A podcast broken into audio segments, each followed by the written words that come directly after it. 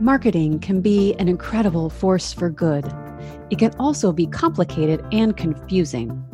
I'm your host, Erica Mills Barnhart, and my goal with this podcast is to bring clarity to the marketing chaos for you. You'll learn inspiring yet practical ways to think about marketing differently so you can do marketing differently and get better results with less stress and more joy for you and your team. Motivation is for the mind, and inspiration is for the heart. Marketing for good takes both. Welcome to a whole new way of thinking and doing marketing. Welcome to Marketing for Good. What image comes to mind when you hear the word poverty? That image, whatever it is, it is being shaped by popular culture, by how and where you were born and grew up, by what you've been told about poverty as you grew up, etc., etc., etc. How poverty has been marketed to us has direct bearing on our ability to end it how we talk about something, the words we use, how we say them, has a direct impact on the solutions we, and here by we, I mean society, governments, NGOs, foundations, funders, donors, the big collective we. It's a reflection of how we think about it, whatever the it is. It's a reflection of our beliefs. So, how can we change perceptions about things like poverty when those perceptions no longer serve us. My guest today, Wendy Chamberlain, has some ideas for us on this based on her work in global development. She is the global program director for the BOMA Project, a nonprofit that is based in the US and Kenya. The BOMA Project implements a poverty graduation program, which she'll talk more about, in northern Kenya and in Karamoja, Uganda. And this program gives pastoralist women businesses. Okay, pastoralist was a new word to me, and Wendy will explain this to us. Uh, so, pastoralist women businesses financial and life skills training so they can earn a sustainable income, provide for themselves and their families, pay school fees for their children, and withstand shocks such as medical emergencies or drought. To date, the BOMA project has enrolled over 33,000 women in this program, directly impacting over 150,000 women and children in the areas in which they work. 150,000. That gives me goosebumps. Thanks to Wendy, this is a rich conversation peppered with some fun words, pernicious as an example, and really, truly deep insights so, without further ado, let's get to it. Here's my conversation with Wendy Chamberlain.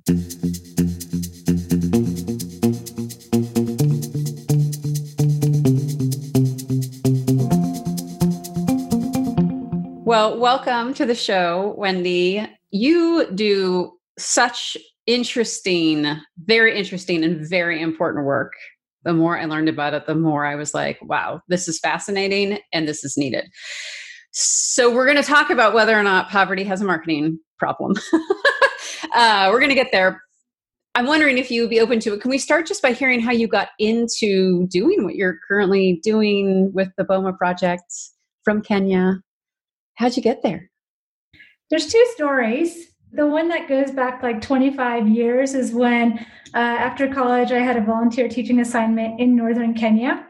And I got a chance to teach in a part of East Africa that I knew nothing about. And I also learned how difficult it was to for entities and NGOs to operate in the area because the area is characterized as having like really low infrastructure. The only part of the A2 highway from Cairo to Cape Town that wasn't paved ran through northern Kenya.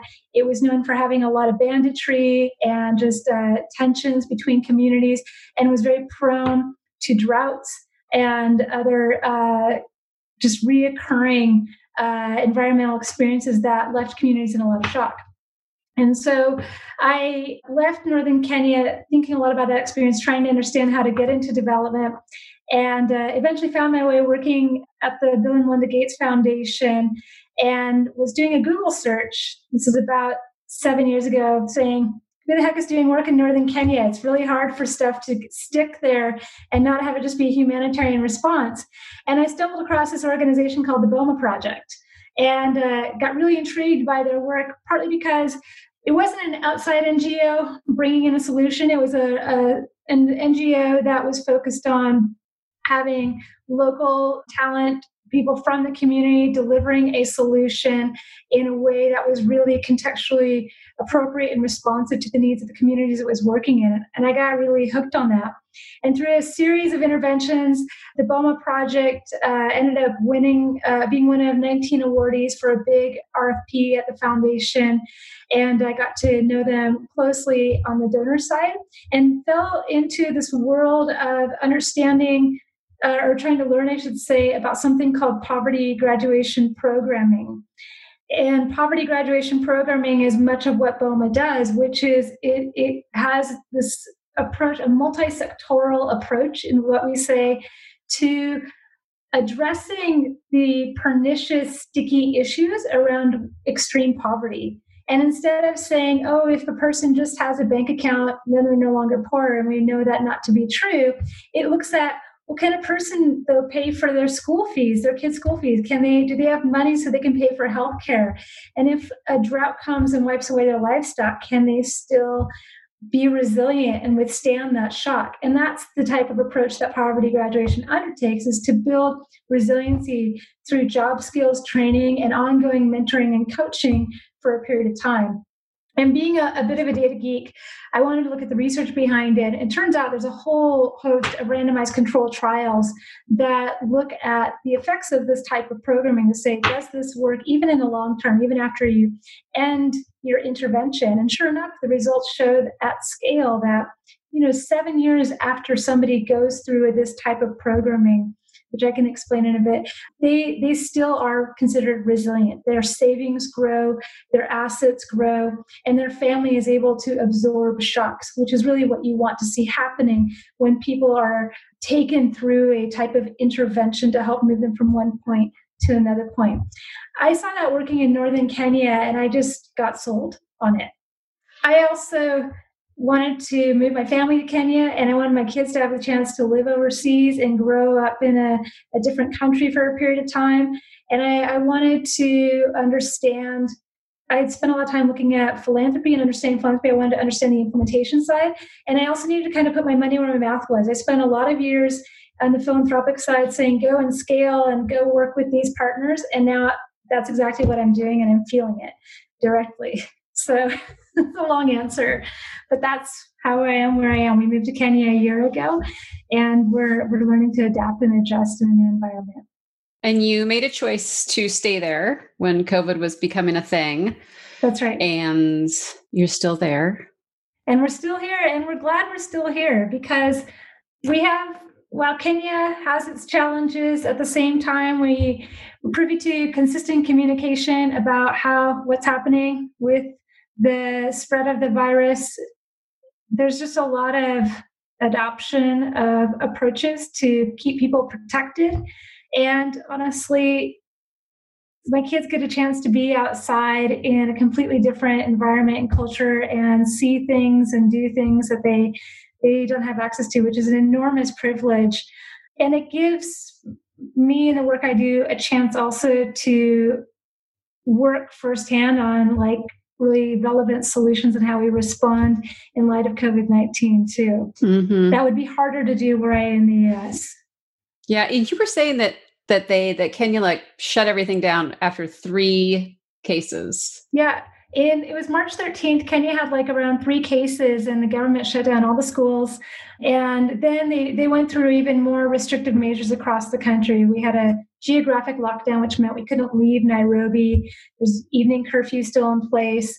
Livestock markets were closed. All kinds of restrictions were put in place, and a large majority of them were just lifted last month. But it was really meant to contain the spread because most of the virus has been concentrated in um, population dense areas like Nairobi or Mombasa and other areas. And you were saying before we get to poverty, I want to talk about the marketing of masks just for a moment? Yeah. yeah. will you just will you share the messaging that came out around masks very early on? Yeah. You know, it was uh around actually it was around Easter time because I remember we were we were on a drive and the Ministry of Health was coming out with public announcements. They were actually quoting scripture, which I, I don't remember what it was, but it was essentially wear a mask, you know, do this in service of your neighbor because you care about you know we care and take care of one another and wearing a mask is a way that we can show each other you know we can do that humbly and serve one another and that's honestly how a lot of people talk about wearing a mask here is like I would, of course, wear a mask because maybe I have been in touch with someone who has it. And so I want to protect you and those around you.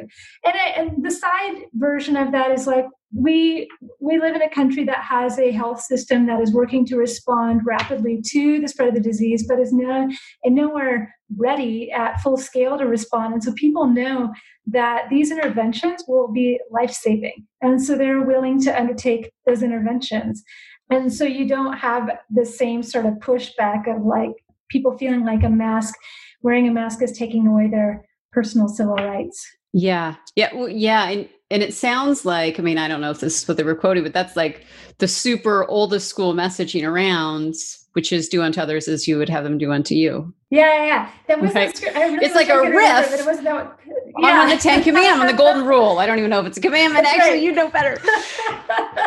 so I, I, yeah. I, thank you. I'm just I'm appreciating hearing how different, you know, within the U.S. Obviously, lots of different approaches, but I really appreciate in hearing, you know, these international perspectives and. And, and it does so frequently go back to the marketing of individualism yeah which is just part of the dna of the united states so watching that play out is is super interesting. It's interesting from here because people ask me or tell me, wow, you made a really good choice not to go back to the States. What's going on? And that's telling. And that's people who have a different set of means than I have, but who would be are really, really concerned about the state of things happening in the US. Yeah. Yeah. Really so, fair. Okay. So uh, that makes me think of othering right and how we we all we all sit from our place of you know our lived experience and we make all sorts of assumptions about other people and then i think that that gets amplified like the further away you go from what you know your assumptions become probably further from the truth mm-hmm. just because you don't know and so i think that's really relevant to this question which was the subject line of the email that you sent me said, Does poverty have a marketing problem? And honestly, as soon as I read it out loud, it was just me in my office. I was like, Yes, it does. And I thought this for such a long time because way, way, way back when I did work in microfinance. And one of the things that was always shocking to people was to learn and just to open their mind to the fact that people who happen to be living in poverty were actually excellent credit, I'm air quoting, risks. They were really credit worthy and so, you know, when I when I talked to donors about that or just was chit-chatting with people about microfinance, they were like, "But what? How is that even possible?" And I think that says so much about the marketing problem that poverty has, which is that we do have all these preconceived notions about it. Like with so many things, we bring our own biases to the idea of poverty, our own privilege, our own lived experience or lack thereof uh, as it relates to poverty. And then we make a bunch of assumptions. So I had to look up where the word poverty came from because I love etymology. That's that's mm, you were talking about your data geek streak. That's my dorky streak, as listeners know. So I learned that it came the word poverty came into the English language in the 12th century. I don't know what happened prior to the 12th century about how we would talk about poverty or not, but and it meant misery or wretched condition so not a mm-hmm. strong start. Then we get poverty stricken in 1803, poverty line in 1901, and um, poverty trap in 1966. Oh, interesting. Yeah. So I just think the, so where it came from does say a lot, I would say, about how we think about it. And that combined with this idea of many of us, myself included, do not have, you know, we haven't lived it and we have a lot of assumptions about it. So that may, you know, one a piece of marketing is always this like, for whom are we optimizing? How do I get into their mind and heart? So they're that like projecting of self into other. But with with poverty, there's just something different that's happening. So What made you ask this question about does does poverty have a marketing problem? With COVID 19, oh, a few things. So, where I work in Northern Kenya, the, the communities in which I work, they're called pastoralists. Pastoralists are people who earn their livelihood through livestock, and they are semi nomadic, which means they are their houses are temporal.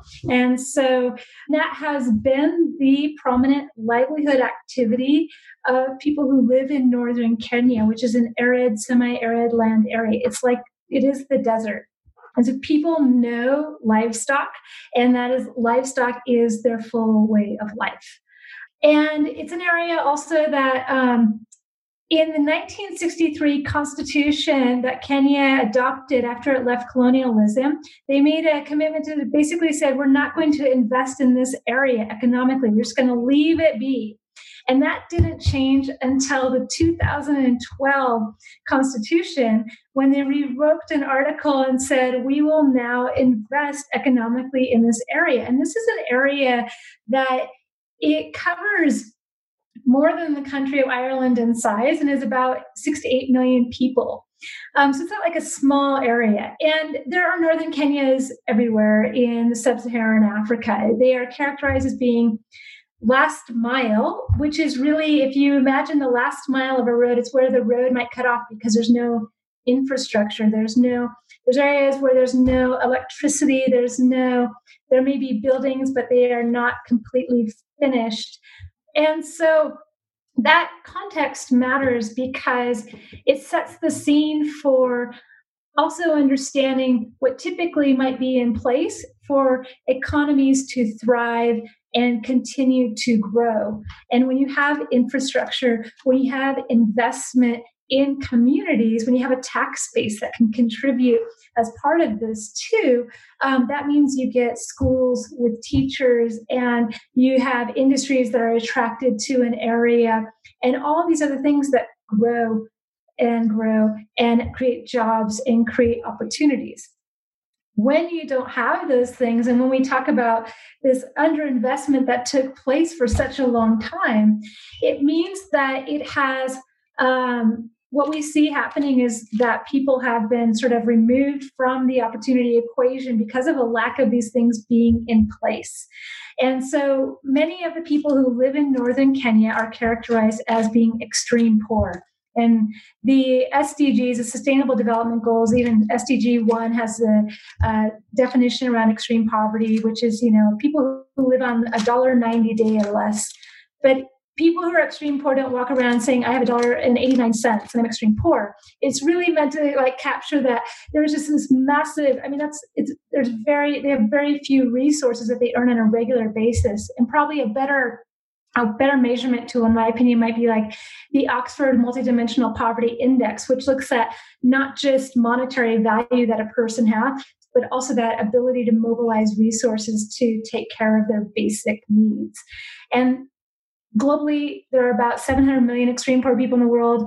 That number was reducing uh, pre COVID. That number is increasing post COVID.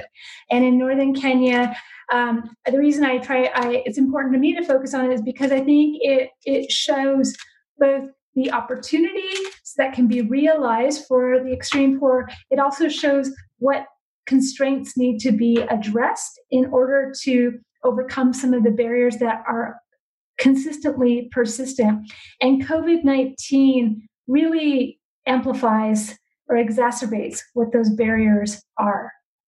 Yeah. And do, do you find it to be true? So, one of the things about poverty when we think about the US context is there is this residual thinking from the Elizabethan Poor Laws, uh, which came across the water with us uh, when people came over way back when on the Mayflower. And part of that was saying that if you report, it was your fault. There yeah. was something that you had done. So I just wonder when people hear constraints and opportunities, but I want to start with constraints. So when we hear that, I could imagine some folks being like, well, you know, constraints you kind of put on yourself as opposed to societal constraints, structural constraints. In your context, one, I'm just curious if, if, in Kenya and northern Kenya, in this last mile zone, that's as big as Ireland. Good gravy. And that's, beyond, yeah. And beyond, that's real big. Um, so it's just like I think for listeners to be last mile to this really big space.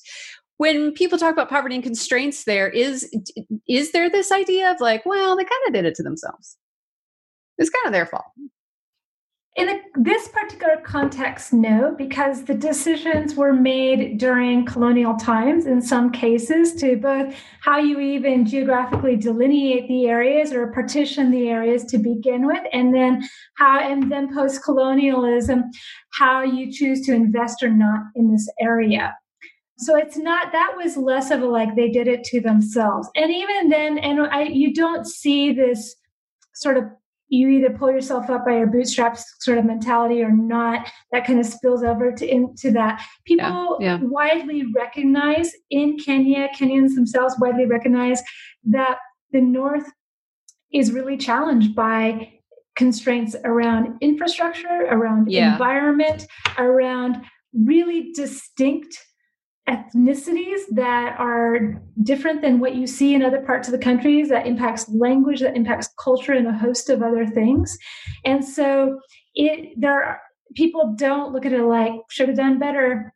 It, yeah. that doesn't that doesn't carry over. You could just pull yourself up from your bootstraps. It's like if you don't have boots there aren't bootstraps. Right. Right? Yeah. like you, you got to get to the point of having the boots even. So okay so when you think about constraints and then you were saying that there's a lot of focus on opportunity. And you know part of marketing many things but definitely in the marketing for good space is painting this picture for people particularly for people who aren't who are living a different experience of here's the problem and here's the the better brighter future world right? That that together yeah. if we can work together we can get there.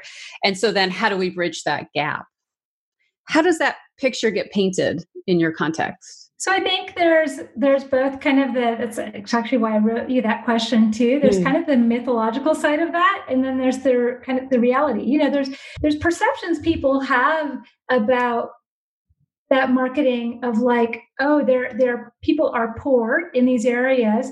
They are passively poor and they're waiting just what is what is passively, passively what do you mean by passively poor, poor? means just like i'm i a person is just sitting waiting for something to be given to them. Uh, that's what okay. passive okay. poverty would be. And they're just waiting they're just there's nothing there. There this this kind of image is created there's nothing there until somebody comes and brings in something to them. That's both a marketing of poverty and i'd say is also a myth about poverty too and that myth gets extended to maybe there's no markets that are happening. And maybe that all that can be done in this area is just time after time humanitarian response. And people do respond to that. And it has generated interest and it has generated thinking about what to do, solutions. But what we see long term is that that belief structure around that type of marketing of poverty creates almost a static picture of what it means to be poor. And it fails to recognize, in my opinion, that in fact, people are pretty entrepreneurial by nature. Yeah. And yeah. that there are markets that exist. They may not be markets that one can compare to a, a savvy market, but they exist and often the failure has been actually around the responsibilities of the state. And i would i would also say uh, large scale donors who have made commitments to reach that further end. And so and that's what we see play out. And what i mean by that so a few things. In northern Kenya has experienced a huge amount of humanitarian crises, one after the other, especially in terms of drought. And it's not even just like one offs this year we had like a flood drought, flood locust, then COVID nineteen. Oh yeah, phenomena. the locusts. Yeah, it was so biblical, it, and it's it's still going, and they are huge, and they are and they are you know they are terrible. But we have cycles of experiences and so that creates one image of like okay we got to do something now drop food aid do this like one time one shot thing that that is necessary at times and i would never say it's not necessary but when these cycles of um, crises become predictable because drought cycles are predictable. There are now there's so much that is done around predictive analytics on when we, we know that another drought is coming. We know food insecurity as part of that. When there's predictability, you can create longer term solutions that are, are responsive to the overall needs and constraints. And the same goes for when, well, let me pivot here and just say part of that is then entities making commitments to know more about what's going on on the ground with communities as opposed to saying problem here we're going to solve it and we're out. But having staying power and being in communities and being from the communities really matters. I mean the communities need to have a voice in solutions and that voice by paying attention to that voice that voice alone tells you that there's a lot more going on than a static picture of poverty. There are also, I would say, a lot of premature declarations of victory against uh, around poverty, and this is part of the myth piece that goes on where you know we see examples where commitments around electrification putting electricity into rural communities um, where towers are put up but they are not cabled for like years. And um, but, but victory is claimed checked. because the tower's up? The tower's up a, a health clinic is built and fu- it's been paid for by somebody, multiple health clinics, but they're not staffed. But you have that built.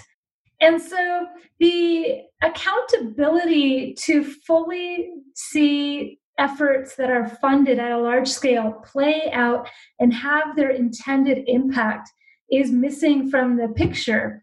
And that gets dismissed and put into the it's just really hard and they're just poor and there's nothing else there sort of bucket of you know that's how it is there. Versus it's hard it's complex and it takes more stickiness to address these issues because they are very now we're in the tangly tangly mess bit of really unpacking what is causing all these ingredients that are causing poverty. Yeah you used the word pernicious earlier, which stuck out because I love that word pernicious. It almost, you know, I don't know, it feels almost like an onomatopoeia. Pernicious problems are messy and therefore they require sticky solutions to it.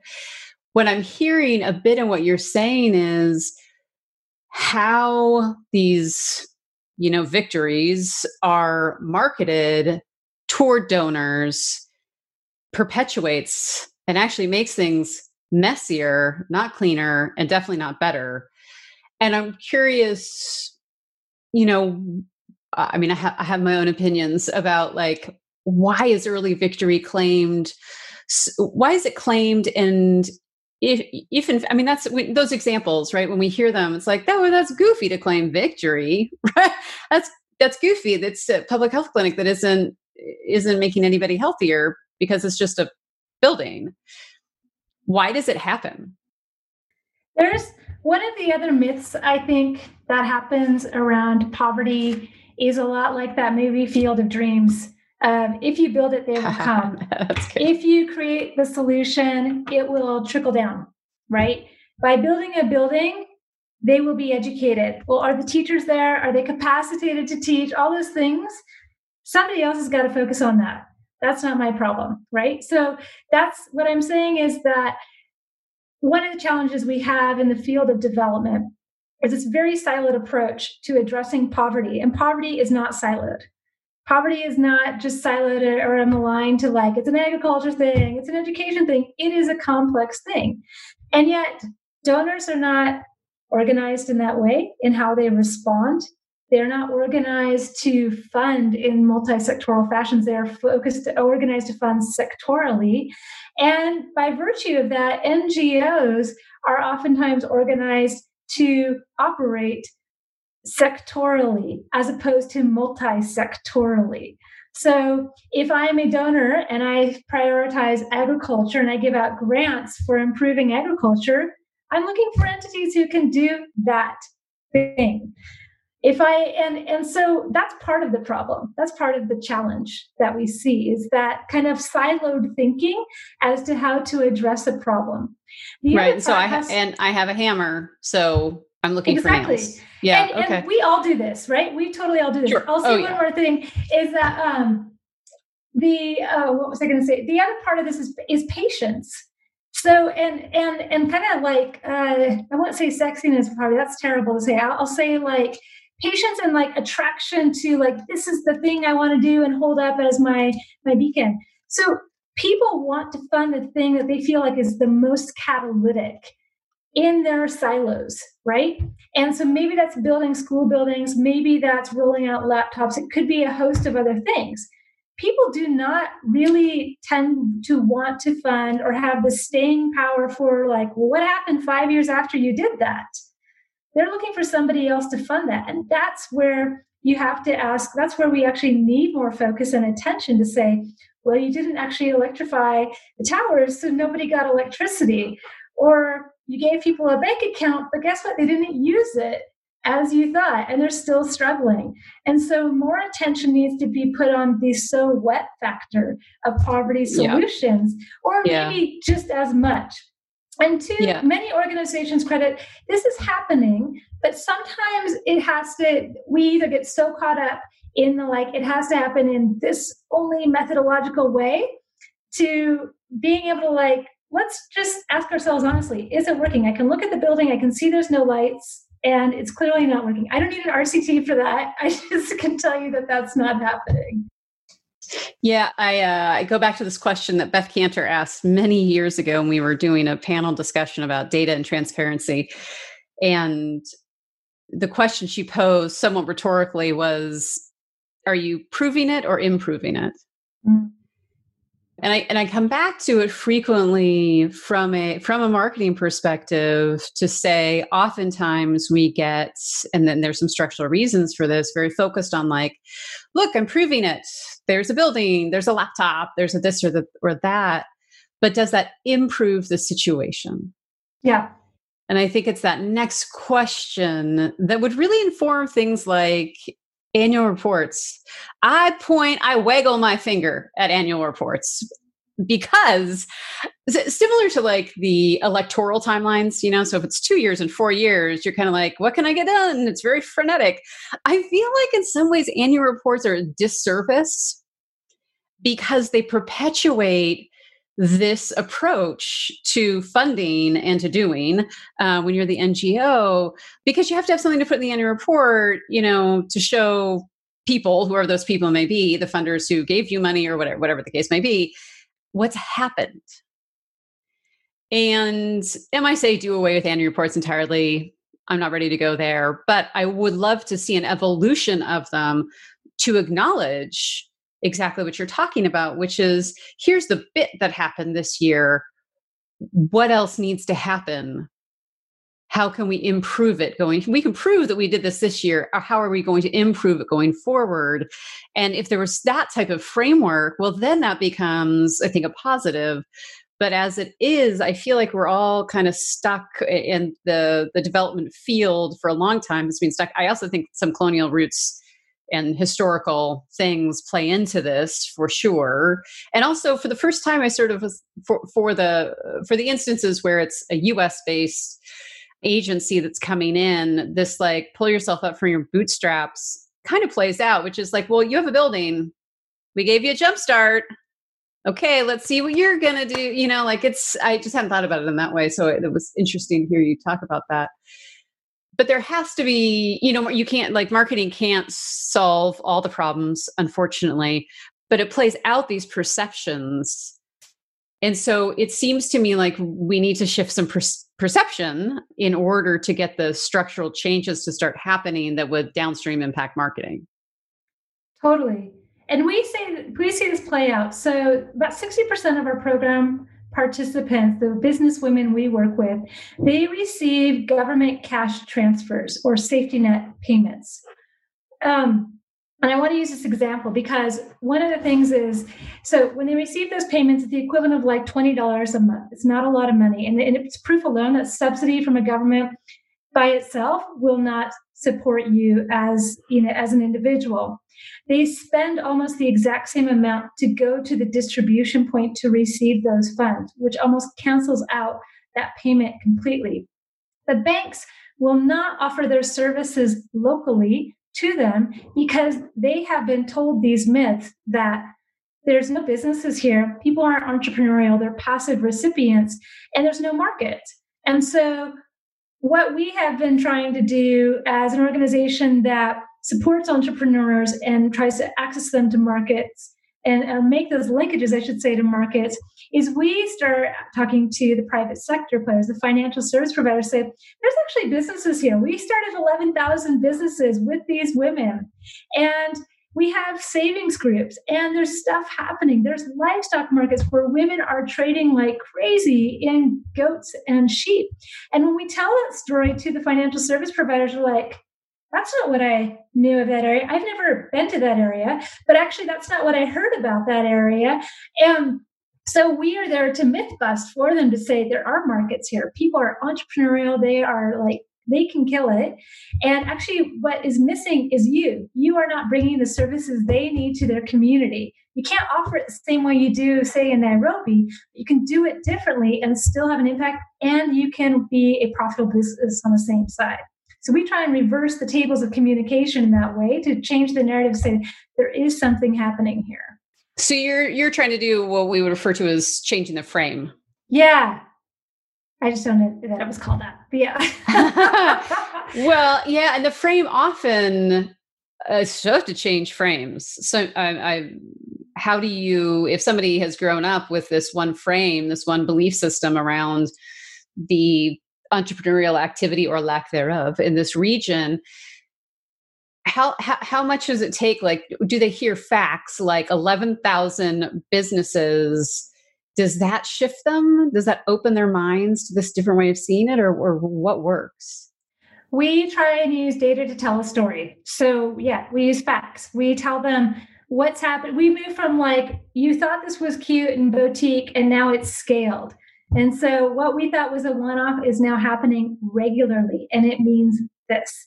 And we can show them through the program that we offer because we do all kinds of business monitoring to monitor business growth of these small enterprises to say, here's how they grow, here's what's happening in terms of these businesses' financial activity. And it fills in the blanks of a picture that was honestly blank. And it had been before populated with very sort of monochromatic flat images of what people thought it meant to live and work in these areas and gives a lot more clarity as to like oh this is actually there's a lot there is an economy here. There is something happening here. So it sounds like you take them to a black black from black and white to like full spectrum color version of it. And I'm hearing a little bit of by mapping their language, your language to their language. So words like growth, words like scale. I mean, these are bankers. So yeah, that would be the language that might perk up their ears. We and we think it's important to do that with private sector players, so it's banks, it's mobile network operators, but also with donors too, because we have to counter this narrative as well to say, no, there is something more here. There's a reason for you to invest this far out in an area that has otherwise been written off because this is what it means. And it's also about showing that the breaking point around poverty is not the individual and their lack of aptitude or anything else that's like super derogatory that can be applied. It's actually about the breaking point of responsibilities that were are on the shoulders of governments and those who have made commitments to service those areas part of their you know jobs yeah yeah that's very fascinating because switching frames is tough business that's tough I, I feel like we'd be remiss if we didn't, uh, if we were talking about poverty and marketing and we didn't talk about poverty porn. Yes. Yes. Let's talk yes. about poverty porn. Yes. So for, for listeners who are not familiar with the term, it is a term that's been used for a long time to describe the type of marketing that has been done which shows you know you can mentally envision the like you know very emaciated images flies on faces all of that uh, if we're speaking about um, africa and this like that type of image versus a more asset framed approach to it about the possibilities and opportunities. And what's super interesting about poverty porn is that it's you don't you see a lot more of the asset framing of you know positive opportunity framing around domestic marketing of sort of domestic and by domestic i mean you know like within the uk within ireland within the us within canada um, we see more of that positive frame and yet what persists poverty porn persists and part of that so there is a bit of research which says poverty porn actually works in terms of acquiring new donors. It is not as effective at retaining donors. Mm-hmm. and we all know that acquisition is way more expensive than retention. So if that's true why does poverty porn persist? Yeah. I think it's such an interesting i'm i'm always surprised when i i i I've had the experience firsthand where I was on a site visit for another NGO and I got pulled into shots of like, let's surround yourself with children and, and I will throw candy in the air and they will all smile and we'll all smile together, a sea of faces. And, it, and I was completely appalled because I didn't know what was happening until it happened. And, it, um, and yet this was being used uh, for this organization to for that acquisition. They felt that that was super important, and yeah. it had nothing to do with what they were trying to tell their story. I think so. I think it has to do with a couple things. One is that some audiences have short attention spans for good or for bad. And they have only been given one story since the 1980s or before, but especially the Ethiopia famine is the standout. The Ethiopian famine. You know, it's exactly. And so, and that's what they attribute with poverty itself. And they can't be moved from that point. And to take audiences to a more complex conversation around what poverty is and what can both cause it and how it can be solved means that people need to be willing to commit more attention and to understand that the solutions are not as simple as that prior image would allow them to think about and respond to. So the first image of like this is what it looks like and it's a static image of poverty allows me just to always respond in one way. And when it becomes more complex that means i need to ask more questions. I need to understand that i may not you know this idea that maybe you know i as a donor have all the answers gets challenged. Mm-hmm, and mm-hmm. Um, it means that the solutions aren't as straightforward as they were before. And so people choose i think between what they want to have straightforward and simple call it good and or stay in the complex. And maybe that's too reductionist. I don't know, but that's one way to think about it. Yeah. What comes to mind also is that it's not only, so those images aren't only simple, they are so different than what most donors mm-hmm. experience, right? And so, you know, what we know is that donors in the United States are more prone to, or more likely to give to poverty alleviation uh, in another country as opposed to you know we have a lot of poverty in the united states and that doesn't get as much of the donor resources. And part of the thing one of the hypotheses about that is because that's too close to home. It's like oh but then then i, I can't other enough. You know if it's if it's that close to home that could end up being me. That somehow makes donors feel differently guilty because they're not taking care of it yeah. And I think the further away and the more different and the more othered we make folks keeps donors feeling more comfortable. Yeah. Right. It kind of, and you know, perpetuates a lot of things that are maybe not too healthy. Um, I was just having a conversation on Twitter with um, Tom uh, Ahern. I don't know if you know him. He is mm-hmm. brilliant fundraising, direct mail, messaging guy, brilliant. And he was saying, you know, there's been this term about donor centric fundraising for a long time being the gold standard. And Vu Le, I don't know, in the last year or two was like, that's not the point. Donors shouldn't be the heroes. So unbeknownst to Tom, Vu had said that a while ago, and Tom said, you know, what other term could we could we use? And I said, you know, because I, I agree with Vu very much so that we've sort of got ourselves wrapped around this axle of this cycle where, yes, we want donors to feel good about their donation. They've done something wonderful wonderful. And I yeah. never want to take away from that. but it's like we kind of got ourselves in this it's like but that's not actually the point the point is what that money has made possible and it's the people being served so my offering to tom was that you know if we if we need to sort of give it another term fundraising that is and in the marketing of doing good that we will call it mission centered fundraising because that's the point um, you know vu's offering is community based fundraising and i'm like it's often about the community but there's many organizations where it's about plants or trees or animals or you know something that doesn't quite fit in there so i think that you know this is a long-winded way of saying I think that a piece of it is complexity is hard. We know right now with COVID, our brains are all so overwhelmed. So the simpler things can be, the more we're likely to take action.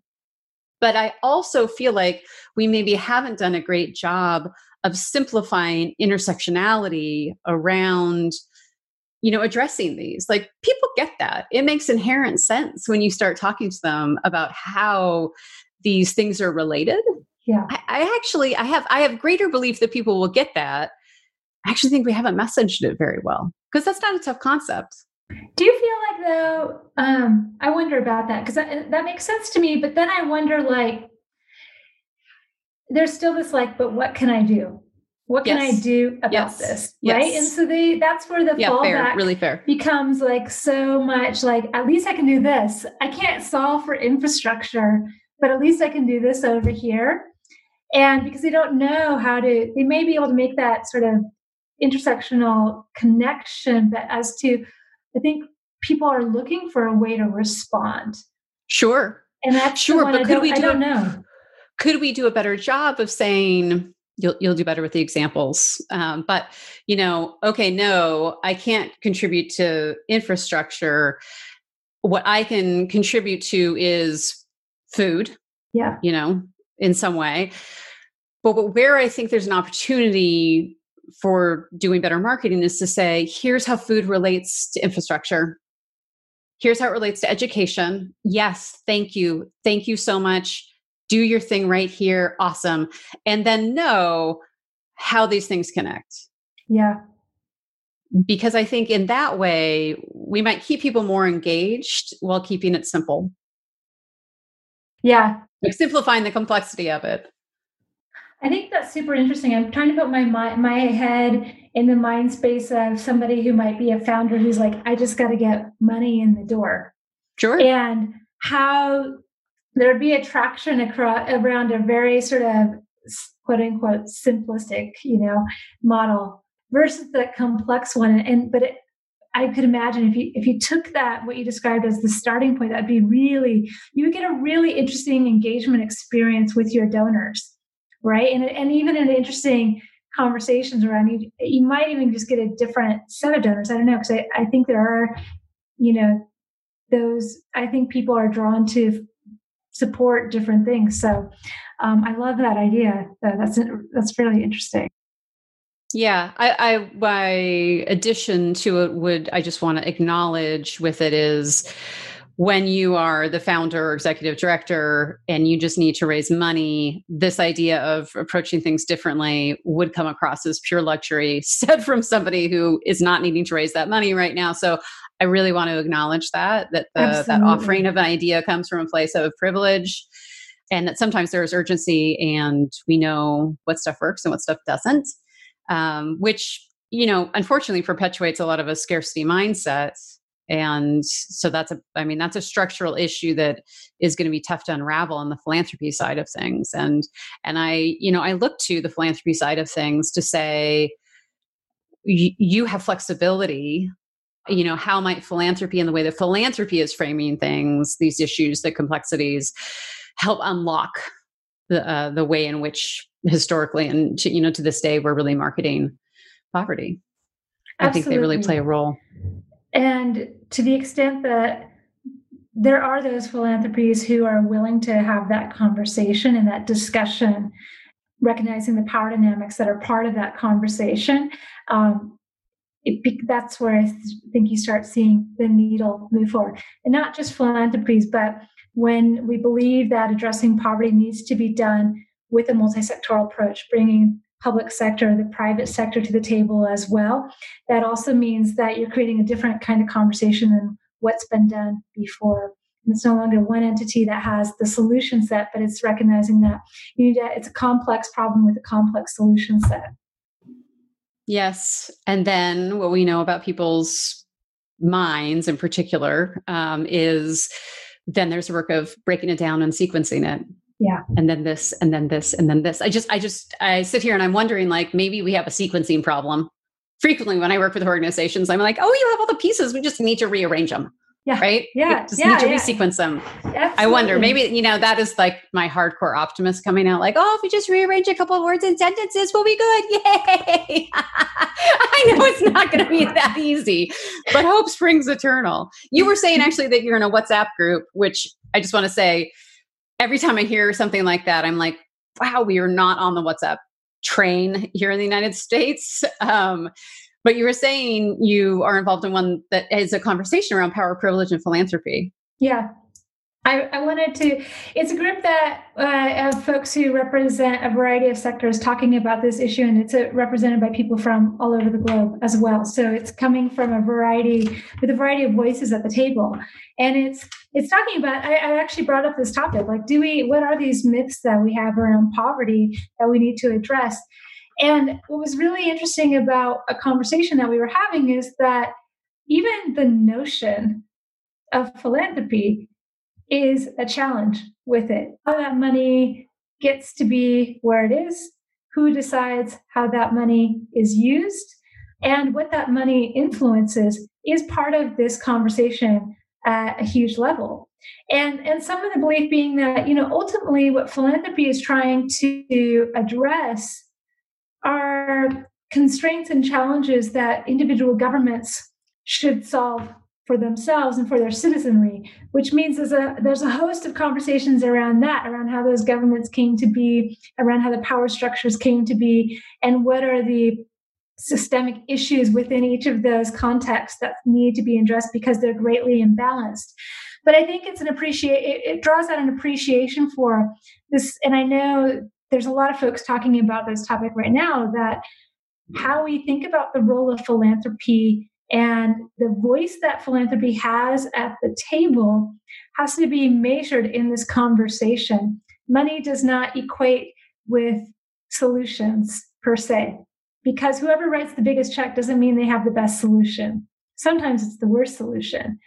And, and so it's more that that conversation has to be a consideration of this broader piece about how we talk about unpacking and tackling pernicious problems because there are many just as we see as the social issues have come to light in the US, there are so many threads that are tied to these things that you can't look at one and say, this is the only part of the issue that matters.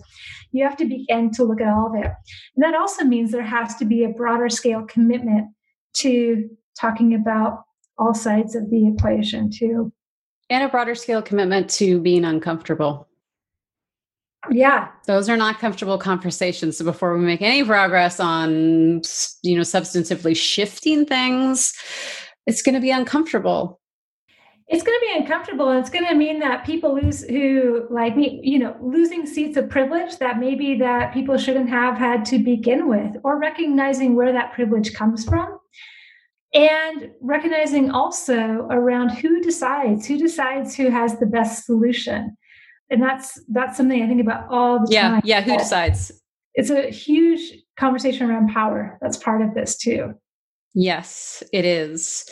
As frequently happens um, i'm learning on these podcasts like we get to this point and i'm like i know we have to wrap up. Wendy's a busy human.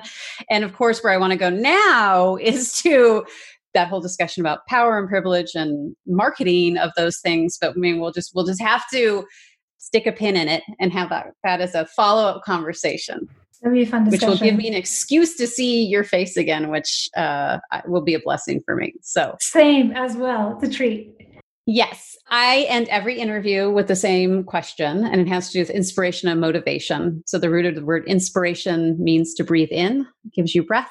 Motivation means to take action so you need breath to take action inspires you and what keeps you motivated to do this really incredibly amazing work that you're doing with the BOMA project? What inspires me? Um, I'm cognizant of sounding trite. Honestly, though, I, I know I'll just run that risk. I work with business women who kick ass. They have they are risk takers, they are super bold, they have a voice, and they are creative, and they withstand shock after shock after shock. And they they keep like doing that with very minimal means. And honestly, they they inspire me because I look at where they work, I look at what they do, and I I just I um, I, th- I think that just flies in the face of every notion about what it means to be poor, a passive picture of poverty, if you will. Yeah. What motivates me is that the work around this issue is not done. And that's not to suggest that I'm the solution or anything like that. I just try and think about what tools I have in my toolkit. And part of that is passion and interest. And part of that is thinking and just always analyzing okay what do i have what do i do with what i've been given with to to think about this challenge and how do i work with those who also care about this topic? And i get so much energy about that from that place. And that's that is how i do my work on a daily basis I love it. I don't think acknowledging badassery is trite, by the way. And I did have the privilege, I've not done as much work as you, but some work in Cambodia and Nicaragua and other places around microfinance. And mm. those women are, they're just, they're fearless, they're fierce, they are uh, so, I cannot agree with you more about how inspiring they are.